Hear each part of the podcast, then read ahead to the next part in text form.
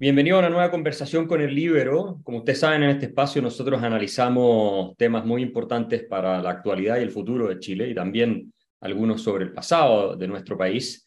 Y de lo más urgente que se discute por estos tiempos es la economía. Hemos dedicado ya varias sesiones a abordar distintos aspectos de la economía y un eh, connotado economista tenemos de invitado hoy, Gonzalo Sangüesa, que es eh, socio de Encosult y que además es doctor en economía por la Universidad de UCLA en Estados Unidos y profesor adjunto eh, en la Universidad Católica, además de Senior Fellow de la Fundación para el Progreso. Así que muchas gracias, Gonzalo, por estar con nosotros.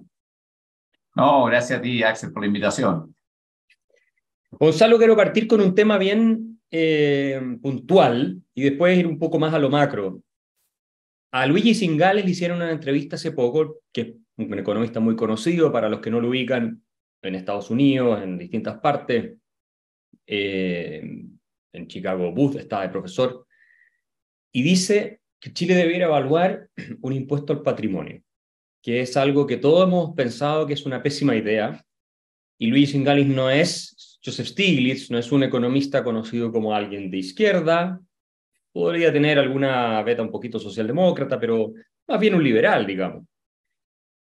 ¿Cuál es tu reacción ante esa propuesta y qué piensas tú de ese impuesto al patrimonio que va a volver a estar en el debate, creo yo, en un par de años más o ahora mismo que lo está planteando él eh, y el mismo Daniel Matamala en su columna del domingo pasado? Eh, insistían que eso, casi lamentándose un poco, que esto ya no estaba sobre la mesa. Eh, ¿Cuál es tu reacción? ¿Por qué él puede llegar a decir una cosa de ese, de ese estilo. No sé si pudiste ver esa, esa entrevista. No, no vi la entrevista. Eh, lo que está planteando es que hay que evaluarlo. Yo creo que en Chile hicimos la evaluación del impuesto al patrimonio, porque cuando se anunció el impuesto al patrimonio, vimos los efectos solamente de lo que era el anuncio de que pudiese venir un impuesto al patrimonio. Se produjo un retiro de las utilidades de las empresas como nunca lo habíamos visto. Eh, los accionistas sacaron ¿no es cierto?, las utilidades que estaban eh, en las empresas por muchos años financiando inversión o financiando inversiones futuras, eh, y sacaron esa plata del país. Eh, por lo tanto, el país se descapitalizó, porque sabemos que Chile es una economía muy abierta al resto del mundo. Las empresas chilenas están muy integradas hoy día al resto del mundo, por lo tanto, los accionistas también. Y ante esos anuncios, el capital es movible. uno no se puede llevar la empresa, pero sí se puede llevar la próxima inversión.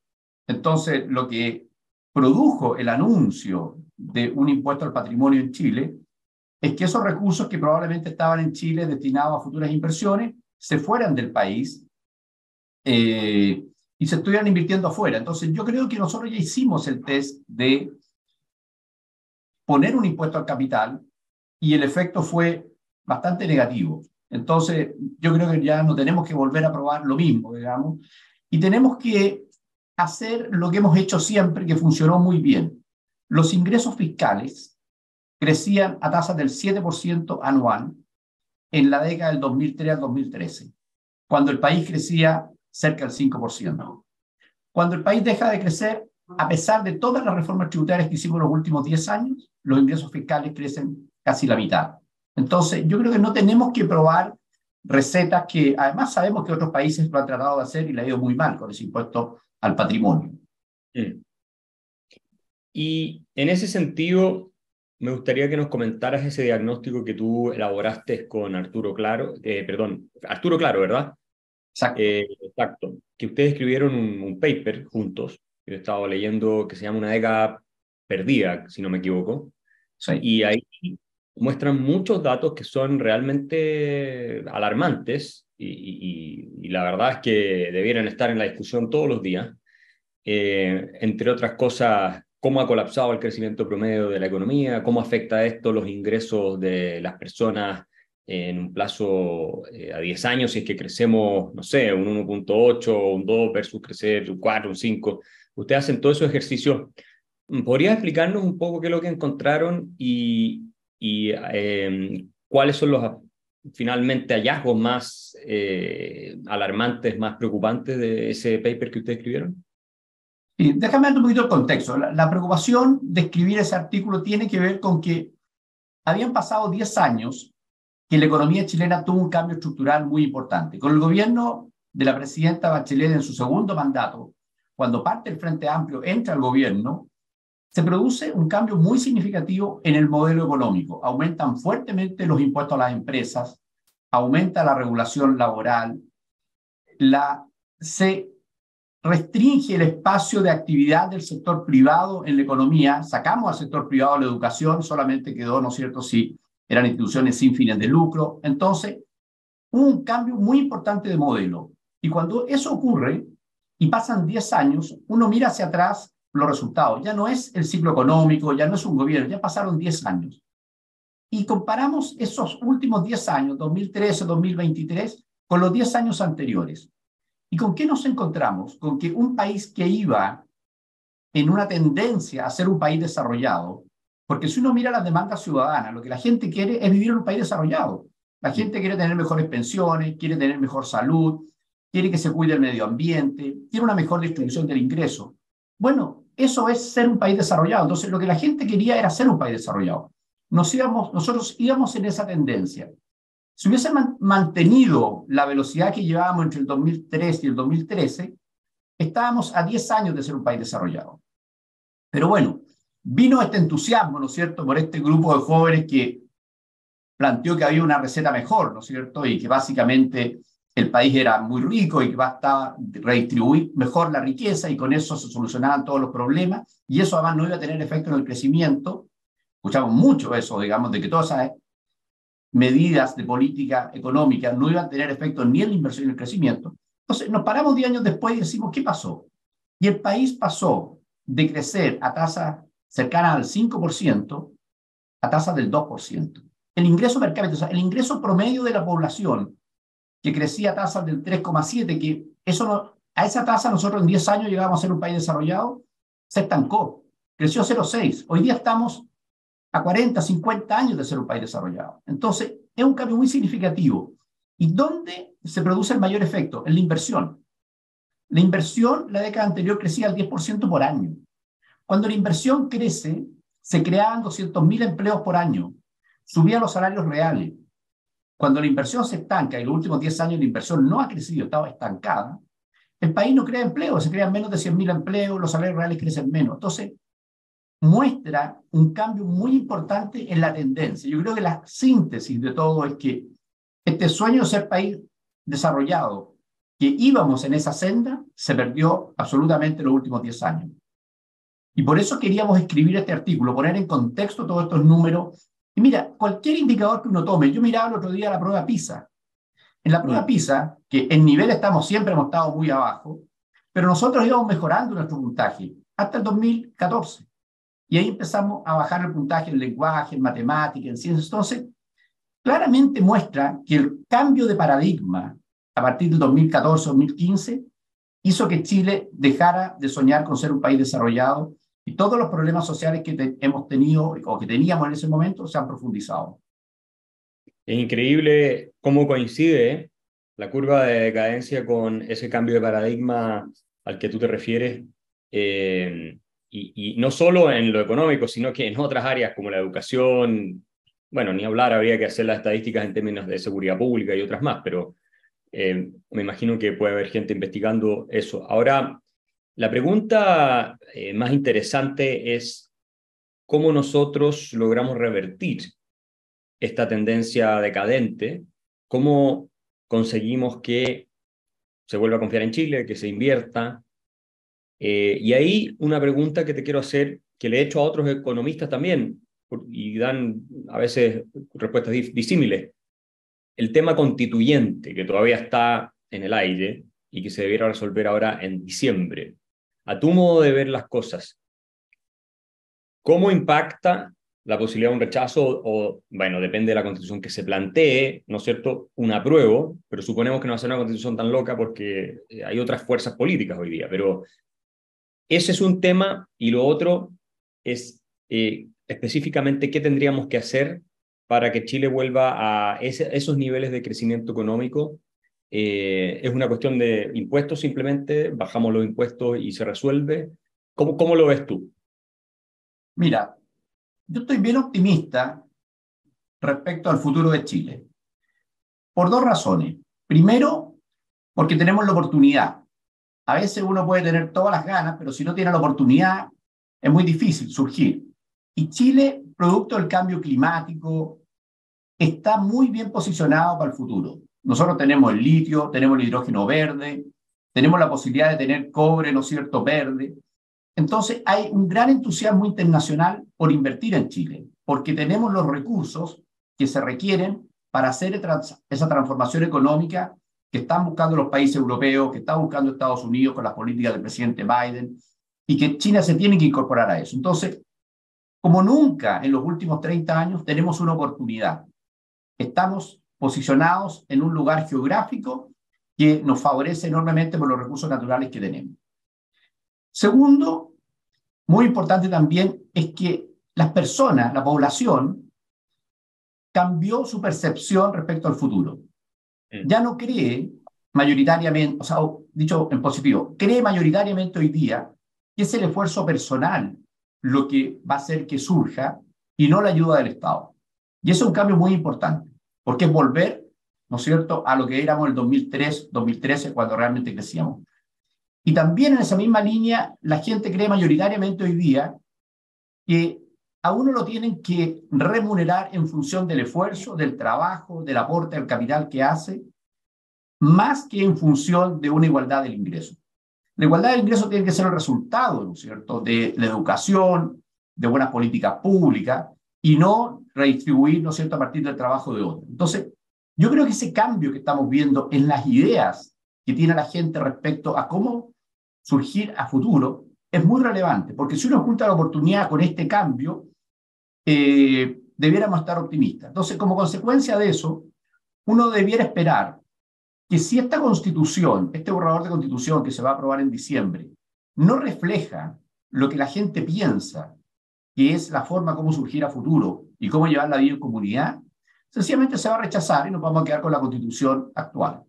Y si la constitución refleja eso, bueno, va a ser una buena constitución y se va a aprobar. Entonces yo estoy optimista respecto al futuro de Chile en ese contexto. El tema tributario que tú me planteas y el famoso pacto tributario que ha plantado el gobierno es muy lejano de lo que la gente quiere y espera. Porque si uno mira, el gobierno no renuncia a tener un espacio fiscal que sea cuatro puntos del PIB, porque quiere 2,7% que venga ya sea de recaudación, crecimiento, eficiencia, tiene ingreso un 0,5% para generar algunos incentivos, eso nos da 3,2%, ya tuvo el royalty a la minería, que es otro 0,6%, entonces quiere cuatro puntos del PIB. Es una reforma tributaria enorme eso tiene mucho efecto sobre la economía. Ya no creemos lo que nos dijeron, ¿no es cierto?, hace 10 años, de que no iba a afectarse la inversión y el crecimiento. Se termina afectando la inversión y el crecimiento. Entonces, no podemos aplicar la misma receta que aplicamos 10 años atrás, porque ya sabemos los resultados. Entonces, yo creo que eso no va a tener apoyo en el Congreso. Entonces, espero que este pacto fiscal sí se produce, mejore significativamente en el Congreso, porque ya sabemos los resultados que tuvo en el pasado. Y como te digo, el cambio de visión que tiene la sociedad chilena respecto a crecer, a surgir, a mejorar su calidad de vida, es muy significativo. La sociedad se ha dado cuenta que con los cambios que hubo estos últimos 10 años, esta generación está peor que la anterior. Ya no es tan optimista. Vemos jóvenes universitarios, ¿no es cierto?, que salen al mercado y no pueden y terminan trabajando de Uber, con todo el respeto a los Uber, pero uno no va a la universidad para trabajar de Uber. Entonces, porque la sociedad no le está dando oportunidades. Cuando se crean más de 200.000 empleos, tú encuentras oportunidades. Cuando se crean 90.000 empleos, muy difícil encontrarla. Entonces, yo creo que el cambio político que está teniendo la sociedad va a hacer que el gobierno necesariamente tenga que mejorar la performance que ha tenido hasta ahora.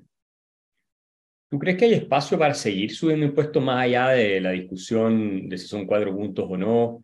¿Cómo ves ese, ese tema? Porque a mí me da la impresión de que eh, al menos lo que son los segmentos de más altos ingresos, ¿cierto? El, el 10%, sabemos que el 25% de más altos ingresos paga el impuesto a la renta en Chile, el resto no paga. Después de ese, el 1% de más alto ingreso paga casi el 60% del impuesto a la renta y así. Entonces, eh, A ver, ¿podemos seguir cargándole la mano más todavía a la gente más productiva eh, y decir, vamos a subir el impuesto a los que ganan más, aunque no sea tanto, pero se lo vamos a seguir subiendo un poco y no sé, vamos a subir un par de impuestos específicos, tipo, no sé, el impuesto que le ponen a, a los alcoholes, cuestiones de ese estilo. ¿Hay espacio o tú dirías que ya estamos topados en materia de, de seguir subiendo impuestos y que debiéramos empezar a pensar en otra, en otra fórmula? A ver, primero, subir impuestos en los últimos 10 años se ha transformado en un círculo vicioso, porque subimos los impuestos, la economía crece menos, recaudamos menos de lo que habríamos recaudado y por lo tanto queremos volver a subir los impuestos cuando sabemos que vamos a seguir creciendo menos. Entonces estamos en un círculo que yo llamo vicioso y no nos ha funcionado. En cambio, en el pasado, nosotros, mira, entre el año 91 y el 2011, 20 años, la tasa de a la empresa estaba entre el 15 y el 17%. O sea, eso fue lo que nos movimos. Esa estabilidad tributaria hacía que la inversión creciera 10% por año y que la economía creciera cerca del 5% y por lo tanto la tributación crecía al 7%. Entonces, era mucho mejor negocio tener impuestos bajos, crecer y recaudar que lo que hemos hecho los últimos 10 años. Si uno mira las cajitas de impuestos, lo que se llama impuesto a los bienes, que es el IVA, el impuesto al alcohol, al tabaco, todo esto que tiene que ver, nosotros recaudamos lo mismo que recaudan los países de la OCDE. Pareciera que ahí no hay más espacio. Si vemos el impuesto que pagan las empresas, las empresas chilenas pagan el doble de lo que pagan los países de la OCDE. Nosotros recaudamos de las empresas 4,8% del PIB, los países de la OCDE recaudan 2,8% del PIB. La tasa del impuesto a la empresa es 27%, el país en la OCDE es 24%. Entonces tampoco hay espacio para recaudar de la empresa. Entonces, como dices tú, están las personas. Claro, en la OCDE pagan todos los que están del ingreso medio hacia arriba, pagan impuestos. ¿Quién es nuestra clase media? Entonces, es muy difícil, creo yo, que esa clase media uno le vaya a cobrar impuestos al ingreso, políticamente. Entonces, ese es el dilema. Si queremos que esa clase media pague impuestos o no. Si vamos sobre la gente más rica, ¿no es cierto?, los ingresos más altos, bueno, a medida que tú empiezas a aumentar esa tasa de impuestos, se empieza también a, a, generar un desincentivo al trabajo. En la medida que tú pagas más, entonces el esfuerzo marginal es menor. Entonces, yo creo que nosotros debiéramos volver a la receta antigua. Mira, esto de que los países de la OCDE tienen una carga tributaria mayor que la nuestra, es cierto, hay como tres puntos del PIB de diferencia pero no es homogéneo. Hay países como España, Corea, Estonia, que tenían la misma carga tributaria nuestra y llegaron a ser países desarrollados. Entonces, nosotros no somos un país que tiene tantas ventajas, estamos lejos del resto del mundo, tenemos una población con una educación, no es mala, es pésima cuando uno ve los estándares internacionales, con muchas desventajas. Tenemos algunas oportunidades, pero tenemos muchas desventajas. Entonces, si además subimos impuestos, obviamente que eso retrasa el desarrollo. Entonces, yo creo que deberíamos volver a la receta antigua. No funcionó durante muchos años. Impuestos bajos, crecimiento alto, aumenta la recaudación tributaria y se van resolviendo los problemas sociales. Ahora, esto lo sabe un economista como Mario Marcel. No puede ser que él no vea ¿no? el efecto que tuvo la reforma, especialmente la tributaria de Bachelet II, cómo viene en declive la economía chilena, eh, cuánto crecíamos antes y recaudábamos antes, etcétera, todo lo que tú estás mencionando. ¿Cuál es tu visión de su desempeño como ministro de Hacienda y por qué insiste en seguir subiendo impuestos, seguir apretando la economía eh, en una línea que básicamente es contraproducente? ¿Es un tema político solamente? ¿Dejó al técnico en la casa y se puso el traje de, del, político que tiene que estar y funcionar con el gobierno como lo ha hecho. ¿Cuál es tu, tu análisis de él en este rol? Porque yo esperaba mucho más de Marcel que lo que ha mostrado hasta ahora. A ver, primero diría que he tenido varios ministros de Hacienda muy buenos amigos míos y también han hecho cosas que me han sorprendido. Eh, no eran las cosas que enseñaban en la universidad, no eran las cosas que escribieron en los papers, entonces uno entiende que cuando llegan a ser ministros de Hacienda, llegan en una coalición política, en ciertas circunstancias políticas y bueno, tienen que hacer algunas cosas que a lo mejor no están 100% convencidos, porque lo he visto en el pasado. Eh, la, las cosas Mira, todos los ministros tienen luces y sombras. ¿Cuáles son las luces del ministro Marcel? Que el ministro anterior de Hacienda, Rodrigo Cerda, dejó aprobado un presupuesto para el año 2022 que tenía un fuerte ajuste fiscal. Porque como habíamos hecho una gran transferencia de recursos por la pandemia, había que retirar todos esos recursos. Eso lo aprobó el, el ministro Cerda, pero le tocó implementarlo al ministro Marcel el año 2022 y lo implementó. Había mucho duda, ¿no es cierto?, de si iba a ser capaz de implementar un ajuste fiscal, que era muy importante hacerlo en ese momento para ayudar a bajar la inflación. Eso lo hizo. Entonces, yo creo que es una cosa importante. Este año se han desordenado bastante las cuentas fiscales. O sea, hay un aumento del gasto fiscal. Eh, hoy día mismo salió el dato de inflación, que un poco más alto. Tiene que ver con que el gasto fiscal está creciendo a tasas muy altas este año. Entonces, lo que hizo bien el, el año pasado, ahora, tiene prometido para este año que el gasto fiscal va a crecer muy poco. Eso significa que el segundo semestre debiera bajar el gasto fiscal. Yo lo veo bien difícil. Entonces, ahí hay una, hay una duda todavía, pero, pero hasta lo que hemos visto hasta ahora hay un buen manejo fiscal. En, en las medidas, eh, yo creo que la, la reforma primera que él planteó es básicamente es lo que estaba en el programa del presidente Boric antes que supiéramos que Mario Marcel iba a ser ministro de Hacienda. O sea, básicamente lo que él hizo es tomar el programa y, eh, y transformarlo en una reforma. ¿Cuánto él realmente creía en eso, cuánto no? No sabemos. Eh, ¿Lo empujó con tanta fuerza o no? también uno tiene sus dudas, digamos, no, ni siquiera pasó la, la, Cámara de Diputados ese, ese, proyecto, digamos. Y lo que está planteando ahora es sustancialmente distinto a lo que venía planteando. O sea, ya no están los impuestos al patrimonio, que es un daño enorme, ¿no es cierto? Y sobre el stock, por mucho que Singale, ¿no es cierto?, plantee que uno lo tiene que evaluar, digamos, pero, pero nosotros ya tenemos la experiencia de solamente haberlo anunciado. Eh, viene un pacto fiscal que incorpora medidas para eh, hacer más eficiente el gasto público, para impulsar el crecimiento. Uno puede discutir eso, pero se ve una cosa distinta de la que estaba en el, sin lugar a duda, la que estaba en el programa. Entonces, yo creo que el ministro Marcel navega lo mejor que puede, digamos, dentro de esta coalición que es de centro izquierda y que tenía un programa, si nos acordamos, el programa era muy refundacional. Entonces, eh, vamos a ver qué resulta. Sí, bueno, Vamos a ver cómo sigue, porque le queda tiempo al ministro Marcel y a, bueno, no sabemos lo que va a pasar con él, pero al gobierno sí. Le quedan, ¿cuánto? Dos años y medio, por lo menos. Eh, y la proyección que podemos ver de aquí a dos años, dos años y medio, a que termine el gobierno del presidente Boric, en términos de economía, en términos de estabilidad fiscal, bueno, está diciendo que las cuentas están manejándose relativamente bien, pero ¿esperas que eso se mantenga? ¿Crees que eso va a cambiar? que de pronto con, con, el escenario económico que estamos viviendo hoy día, estancamiento de la presión, porque va a ir creciendo, me imagino, de gasto y de asistencia social para la gente y todo tipo de cosas, porque no hay empleo, no crecen los ingresos y así suma y sigue. Eh, ¿Esperas que se desate en algún minuto el gasto eh, más todavía de lo que lo ha hecho este año? ¿O tienes fe de que lo van a mantener relativamente contenido? A ver, el país, más que las personas, lo crean las instituciones. Y nosotros tenemos dos instituciones bien importantes desde el punto de vista macroeconómico, el Banco Central y el Consejo Fiscal Autónomo, que ha sido bien crítico en algunas materias. Eh, por lo tanto, uno esperaría, ¿no es cierto?, de que si el gobierno se desalinea y empieza a aumentar fuertemente el déficit fiscal, por ejemplo, por un aumento de gasto, el Banco Central va a tener que subir la tasa de interés.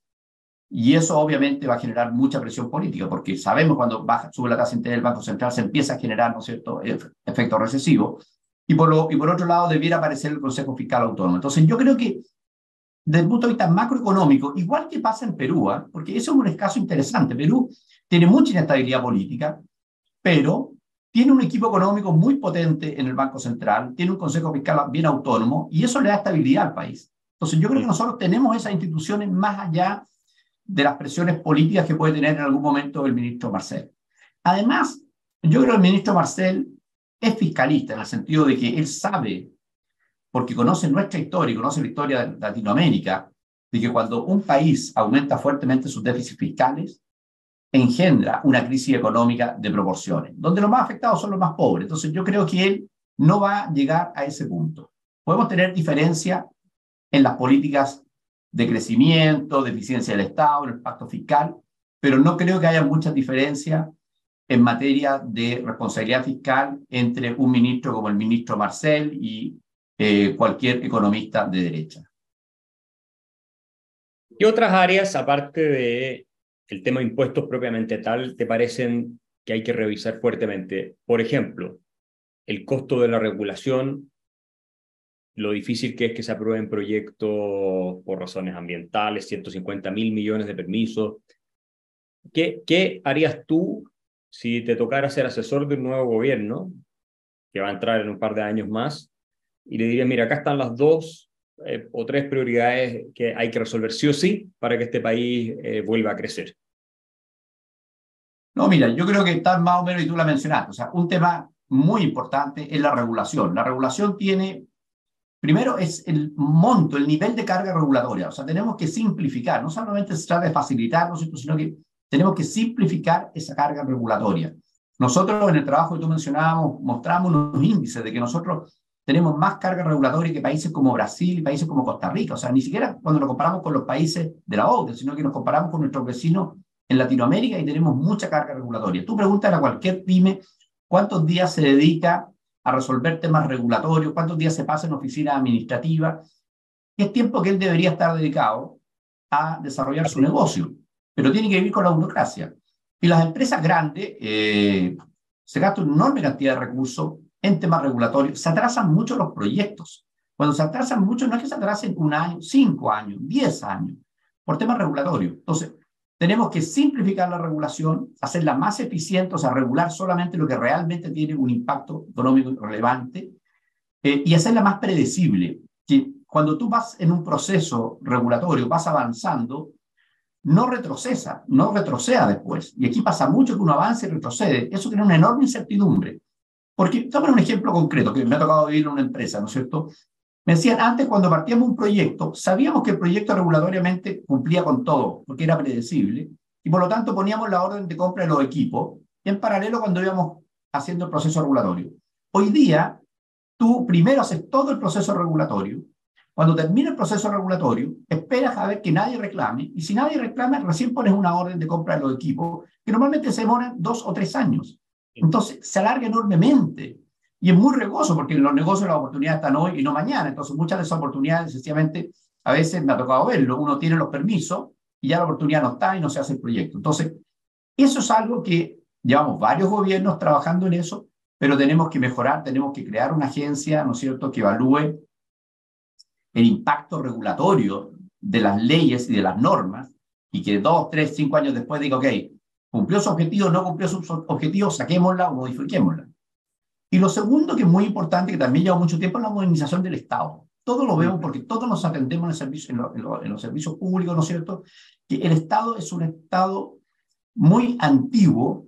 Mira, hay una idea que yo creo que uno tiene que explorar, que es separar la administración pública del gobierno. Los países donde el Estado funciona bien, la administración pública es una institución por sí misma que no depende del gobierno de turno. Entonces, hay gente experta en las materias que está ahí por sus capacidades, que se evalúa cada cierto tiempo, que tiene incentivo y que por lo tanto hace que las cosas funcionen bien. Y el gobierno de turno, bueno, planteará su política, pero el que la implementa es esta administración pública. Entonces, esa separación, que nosotros no la tenemos ni siquiera a nivel constitucional en Chile, y es cosa de ver cuántas personas importantes de la administración pública cambia el gobierno y pone operadores políticos gente que no sabe. Y lo vemos, ¿no es cierto?, cuando se producen las crisis, cuando hablan por televisión, se nota que el tipo no sabe del tema y está a cargo de una institución que es muy relevante para pagar los incendios, para una catástrofe, para resolver un tema de salud. Entonces, tenemos que avanzar en generar una administración pública de calidad, como tienen los países que, a los que aspiramos, como Nueva Zelanda y Australia, y que el gobierno sea el gobierno de turno, que va a estar cuatro años y que va a establecer las políticas, pero la implementación de las políticas la hace esta administración pública. Si lográramos avanzar en esas dos cosas, yo creo que podríamos tener una nueva oportunidad de un impulso para el desarrollo.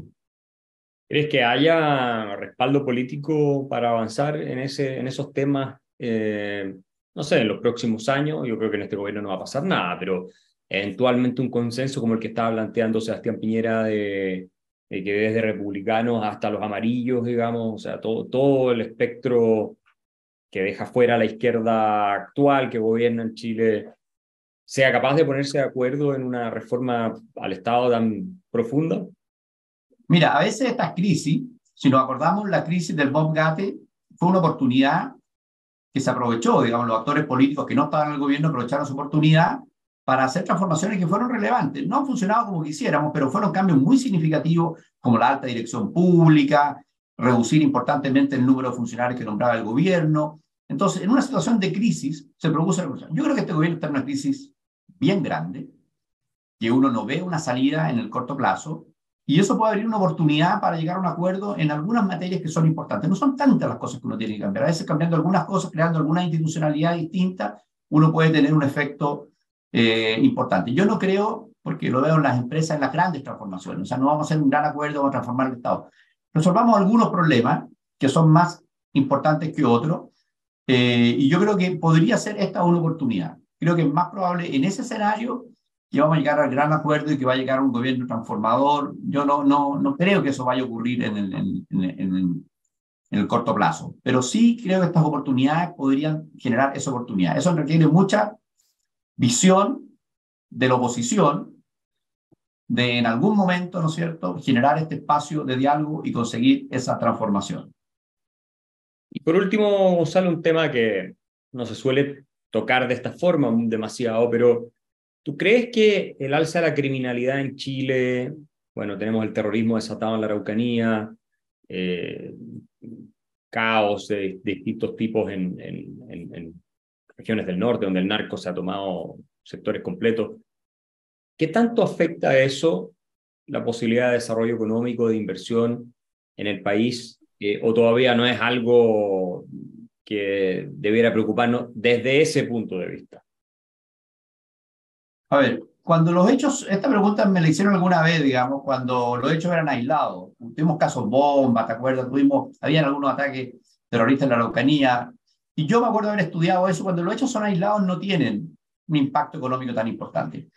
Pero cuando son sistemáticos, como hoy día, en la región de la Araucanía y, eh, y el narcotráfico y la violencia en todo Chile, sin duda que tienen un impacto económico.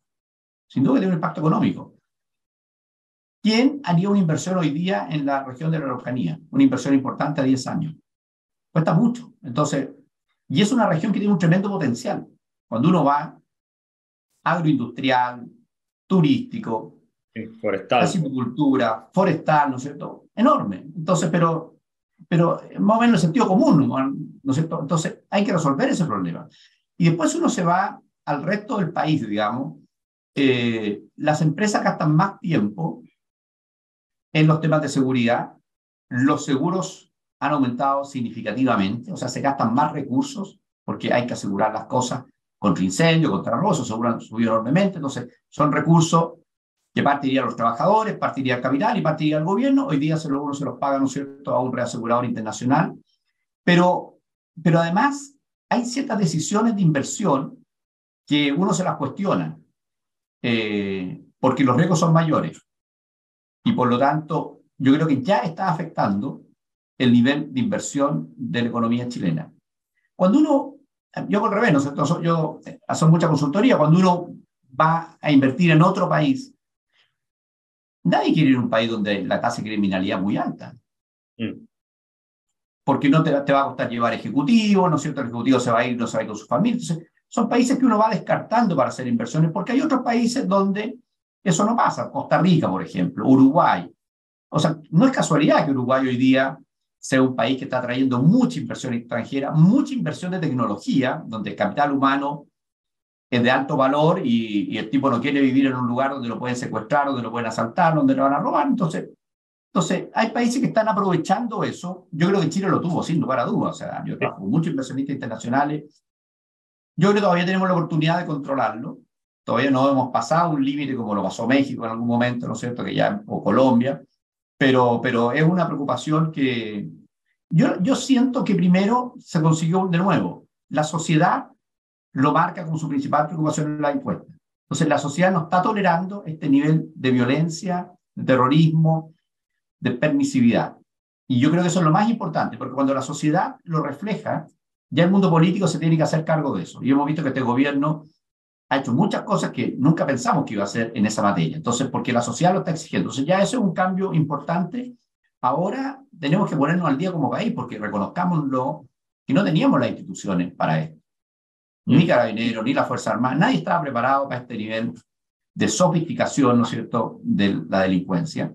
Eh, y por lo tanto tenemos que ponernos al día en las instituciones. Yo creo que la idea de sacar un ministerio de seguridad es importante. Yo creo que esto hay que sacarlo del mundo político, el ministerio del interior, y tenemos que tener de nuevo un organismo especializado, ¿no es cierto? Y habrá que cerrar otros ministerios, hacer otros ajustes. Pero la seguridad tiene que ser de nuevo un tema de administración pública de mediano plazo, no puede ser de corto plazo. No puede ser que cada gobierno que llega se pone un año y medio en hacer su evaluación y después implementa y el otro cambia las cosas. ¿no? Tiene que ser una política más de Estado. Eh, pero en síntesis, está afectando. Si sigue así, el efecto va a ser muy significativo, pero yo creo que todavía estamos a tiempo de controlarlo y yo creo que lo vamos a lograr en cierta medida porque la población lo está pidiendo. Esperemos que sea así, la clase política atienda al llamado, porque si no también va a estar en jaque su propio eh, devenir, finalmente. O sea, no es por nada que Bukele tiene un 90% de apoyo entre los salvadoreños y, la gente, si no resuelve los problemas económicos y de, y de seguridad mm, y lo único que le ofrece es que pueda ir a votar, eh, no lo encuentra suficiente, es, lógico.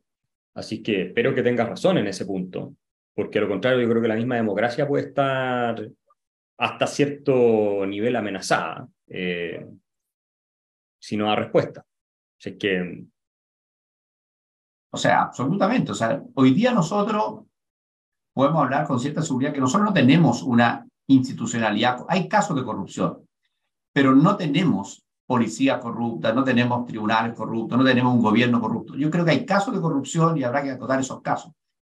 Pero cuando esto se deja llevar, lo que vemos es que se corrompe todo el sistema. En los países en que realmente termina siendo al final un Estado fallido, es porque el dinero del narcotráfico, ¿no es cierto?, del delito, al final termina corrompiendo todo. Entonces, por eso es tan importante que nosotros actuemos a tiempo. Yo creo que la ministra Toá tomó este tema con mucha fuerza, a pesar de que, de nuevo, ¿no es cierto?, está en una coalición que hizo los indultos, que fue como un contrasentido, ¿no es cierto?, respecto a todo lo que estaba haciendo, pero dejando de lado sin pase, ¿no es cierto? Ella ha tomado una agenda importante en esta materia, porque yo creo que la gente está pidiendo más seguridad. Es, es la principal preocupación hoy día. La gente no, no está preocupada de la Constitución, está preocupada, ¿no es cierto?, de que volver a las calles, o sea, todo el mundo hoy día toma precauciones, y este país no era así hace 10 años atrás. Sí, viven con miedo, y eso es, es insostenible en el mediano plazo. Claro. Bueno, Gonzalo, Quería agradecerte por haber estado con nosotros acá en el libro y eh, bueno, espero que también tengamos la posibilidad de una nueva conversación en no mucho tiempo más. Muy interesante todo lo que nos has contado. Eh, por un lado, un diagnóstico bastante deprimente, pero por otro, una nota optimista de lo que podemos hacer hacia adelante. Así que esperemos que se cumplan esos pronósticos y hagamos todo lo que podemos para que el país salga adelante. Eh, y superemos este pantano en el que hemos estado la última década. Eh, sí, como te decía, yo creo que tenemos la oportunidad, yo creo que la gente está convencida también de cuáles son las ideas que realmente hacen progresar a los países y ahora tenemos que esperar que el mundo político, ¿no es cierto?, haga lo que la gente pide, digamos. para eso fueron elegidos eh, y volvamos a retomar nuestra senda de crecimiento y nuestro camino al desarrollo, que es donde está todo lo que los chilenos reclaman y quieren. Vamos a ayudar a la clase política que tome las decisiones adecuadas desde donde podamos. Así que eh, gracias Gonzalo, estoy seguro que esta entrevista además va a circular bastante y va a tener alguna influencia. Y nos vemos en una próxima. Ya pues, Axel, nos vemos. Adiós. Un abrazo. El libero, la realidad como no la habías visto.